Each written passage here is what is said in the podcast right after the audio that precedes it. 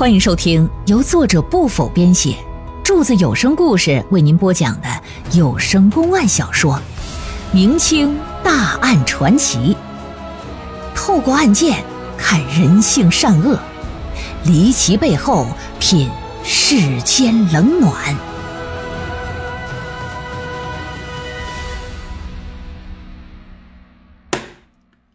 升堂之后，先是把那东明星。老李就给提溜出来。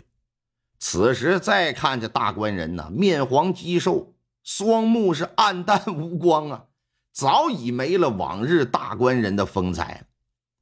说东门星啊，本官刚刚上任，发现涉及你的这桩案件有一些疑点，要决定我重新审理调查。如果你是冤枉的，本官绝不会让你冤死。你呀，要跟我说实话。原本这东门星啊，已经对这个案子呀不抱任何希望，只是等着到了秋天被砍脑袋就得了。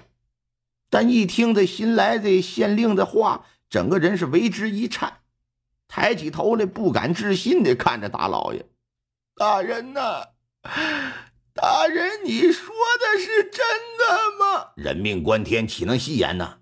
你先说说你与那刘玉娘。”认识的经过吧，这一瞧翻案的机会来了，立马就来了精气神儿，一五一十啊，就把咱们前面讲过的怎么怎么个过程详详细细说了一遍。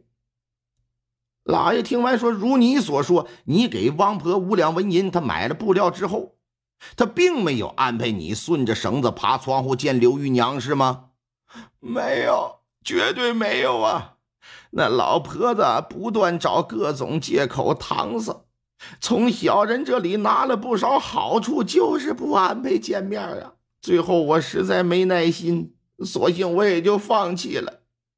那刘玉娘给你那只绣花鞋呢？现在何处啊？那老婆子从我手里拿走之后，说是作为说和的凭证，之后就再也没还给我呀。我也曾向她讨要过，可她总是以。各种理由拒绝归还。那你既然没有杀人父母，你为啥要承认呢？还说是与那刘玉娘同谋呢？是小人明明没杀人，那刘玉娘非说是我干的。我否认前任知县对我用刑，我这扛不住，我只好是违心招认呐。可这大人呐，小人我冤呐。我觉得，既然你刘玉娘能诬陷我，那你也别想好，我也反咬了她一口啊！啊，是这么个事儿。武则同点点头，让衙役把他带下去了，又把刘玉娘给提上来了。再看刘玉娘呢，也不是那个如花似玉的美娇娘了。由于父母死亡，再加上长时间的牢狱生活。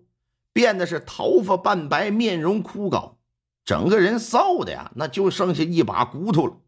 胸前那两个驼峰都瘪了，营养都已经靠没了。这都啊说刘玉娘，你可否与东门星一起合谋，害了你爹妈呀？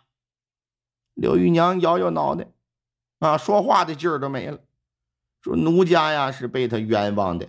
我又扛不住前任知县的刑罚，我只好招认。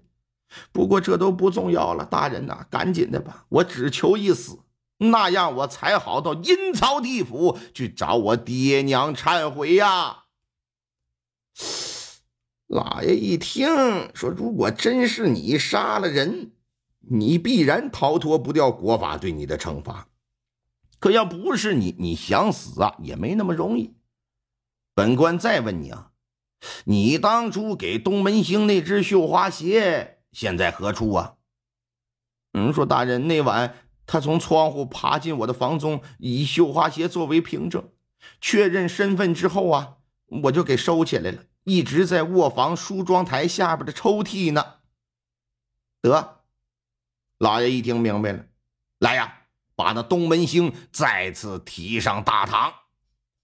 俩人二反脚，这么一见面，双方之间那都是咬碎了钢牙呀。说东门星啊，你们不是人呐，你呀！我一时被你蛊惑，我未婚先失身于你，在相处仨月之中，我可从来没有对不起你过。你为何要残忍杀了我爹娘？你说你为什么？急了。东门星说什么玩意儿？为什么呀？我哪知道为什么？再说也根本不是我干的。是当初我是真心喜欢你，我他妈又送金又送银的，又花钱托人说和的。可我他妈压根儿我啥也没得到，一根毛都没捞着啊！这不都是拜你所赐吗？我落得今天这么个下场，我想问问你呢。我和你远无冤近无仇的，你不同意就拉倒呗，你为何要陷害我？俩人就当堂对峙。刘玉娘说：“我陷害你，我什么时候陷害你？那明明不是那汪老太太出的主意吗？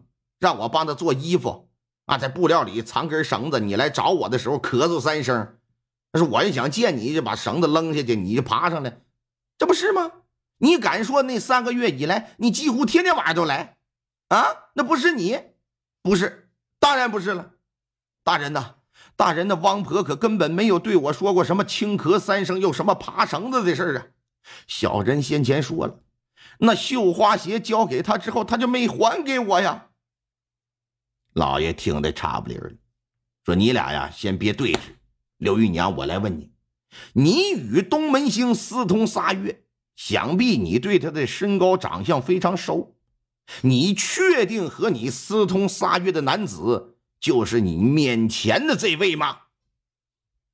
刘玉娘看了看知县，皱了皱眉毛，说：“老爷呀，那三月以来呀，都是他深更半夜前来，而且为了避免爹娘发现，我我也没敢掌过灯啊，所以，所以我并没有在卧房里看到过他的长相。那声音呢？”声音总归听过吧？嗯，声声音好好好像有点不太一样，我我记不得了。那你与他接触过程之中，有没有发现他身体上的某些部位异于常人呢？比方说六指啊，或者是其他部位长了什么？大人就没好意思问有没有包皮 啊？这事关人命啊，你可好好想一想啊！刘玉娘是一番沉思，突然小脸一红，说：“啊，奴家想起来了，嗯，他他他那个部位下面啊，长了一个指甲盖大小的小肉瘤。”一听他的话，老爷说：“东门星，来来来来来，你上屏风后头来，把裤子脱了来，我瞅瞅，我看看你有没有那肉瘤吧。”结果发现呢。人那下面是流光水滑，哪来什么小肉瘤啊？啊，就两个小球球，毛烘烘、肉嘟嘟的搁那挂着呢。案子审到这儿，老爷基本断定问题一定是出在王婆那里。